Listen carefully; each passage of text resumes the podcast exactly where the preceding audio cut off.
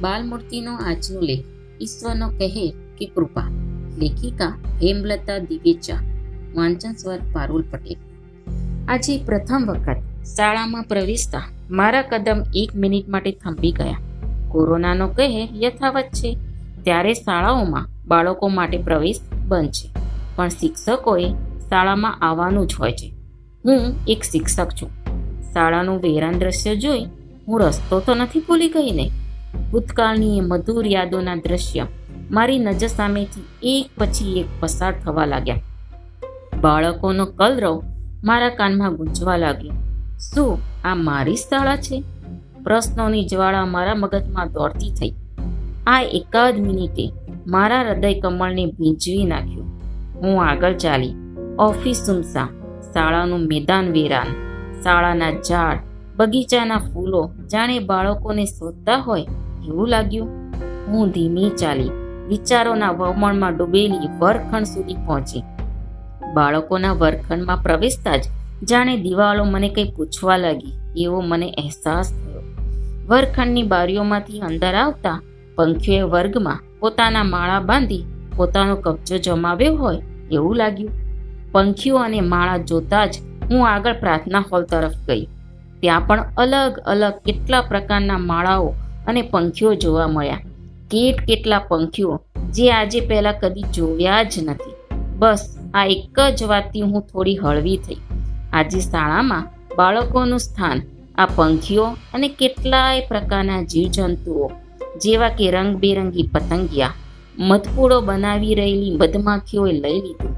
જ્યાં જગ્યા મળી, ત્યાં બધા પંખીઓ અને જીવજંતુઓ વસવાટ કરવા લાગ્યા. આ દ્રશ્ય જોઈ થોડો આનંદ પણ થયો.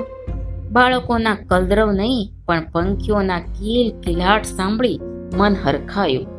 પંખીઓ બાળકોની જેમ ભણવા માંગતા હોય, એમાં આખો દિવસ કિલ કિલાટ કર્યા કરે અને એક જગ્યાએથી બીજી જગ્યાએ ઉડ્યા કરે. રોજ શાળાએ જઈએ અને બાળકોની જગ્યાએ પેલા પંખીઓ આમ તેમ ઉડતા જોઈ એમનો મધુર કંઠ સાંભળી આ પંખીઓની પાઠશાળા એવું સમજી અને એમને જરા પણ નુકસાન ન પહોંચે, એની કાળજી રાખતી.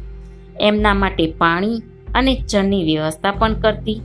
પણ અમારી સાથે દોસ્તી થઈ ગઈ હોય એમ અમારી જરા પણ ડર્યા વિના પોત પોતાનામાં મસ્ત બની રહેતા.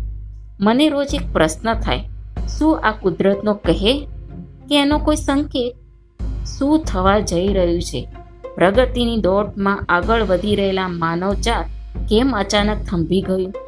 શું પ્રગતિ તરફથી આપણી દોડ પ્રકૃતિના વિનાશનું કારણ તો નહીં બની રહ્યું હોય ને? કોરોના કહેરથી લોકો ત્રાસી ગયા છે. ત્યારે ઘણા એવા અદ્ભુત સમાચારો જોવા, સાંભળવા મળ્યા છે, જે ઈશ્વરીય શક્તિને ઝાંખી કરાવે છે. ઘણા વર્ષોથી ન નિહાળ્યા હોય એવા કુદરતી દ્રશ્યનું નિહાળવા મળ્યા. વાતાવરણ પ્રદૂષણ મુક્ત થવા લાગ્યું. નદીઓના નીર સ્વચ્છ બન્યા. ઘણા પહાડો, ડુંગરો દ્રશ્યમાન થયા. મેઘરાજા પોતાની સવારી લઈ ધરતી માતાને સેનિટાઈઝર કરવા આવી ગયા હોય એવું આહ્લાદક વાતાવરણ જોવા મળ્યું. છેલ્લા દસ માસમાં ન થવાનું ઘણું થયું. નાના મોટા સૌ કોઈએ મુશ્કેલીઓનો સામનો કરવો પડ્યો. બીજી બાજુ જોઈએ તો સાવ મશીન બનીને જીવતા લોકોને પોતાના પરિવાર સાથે સમય પસાર કરવાનો સમય મળ્યો. ઘણા લોકો કહેતા હોય, સમય ક્યાં છે? કદાચ ઈશ્વરે સમય આપ્યો હોય એવું લાગે. ઘણા માતા પિતા એવા છે, જે પૈસા કમાવા માટે એટલા બધા વ્યસ્ત હોય છે કે પોતાના સંતાનોને સમય પણ આપી નથી શકતા. જેને કારણે બાળકો માતા પિતાનો પ્રેમ ગુમાવી બેસે છે. બીજી બાજુ, બાળકો પણ ભણતરના બોજમાં પોતાના માતા પિતા પાસે બેસીને આનંદ માણી નથી શકતા. કદાચ હાલનો સમય આ બધી સમસ્યાનું નિવારણ કરવા માટે યોગ્ય હોય. આપણે સૌ ગામડું છોડી શહેર તરફ દોટ મૂકી ઘરનું ખાણું છોડી બહારની મોજ માણતા હતા. આપણી સંસ્કૃતિ છોડી પશ્ચિમી સંસ્કૃતિ તરફ મળ્યા. દેશ છોડી પરદેશ જવા તૈયાર થયા. આપણને પાછા વાળવા માટે ઈશ્વરનો સંકેત હોઈ શકે છે. ઘણા પોતાના ગામડા, ઘર, ખેતર તરફ પાછા વળ્યા.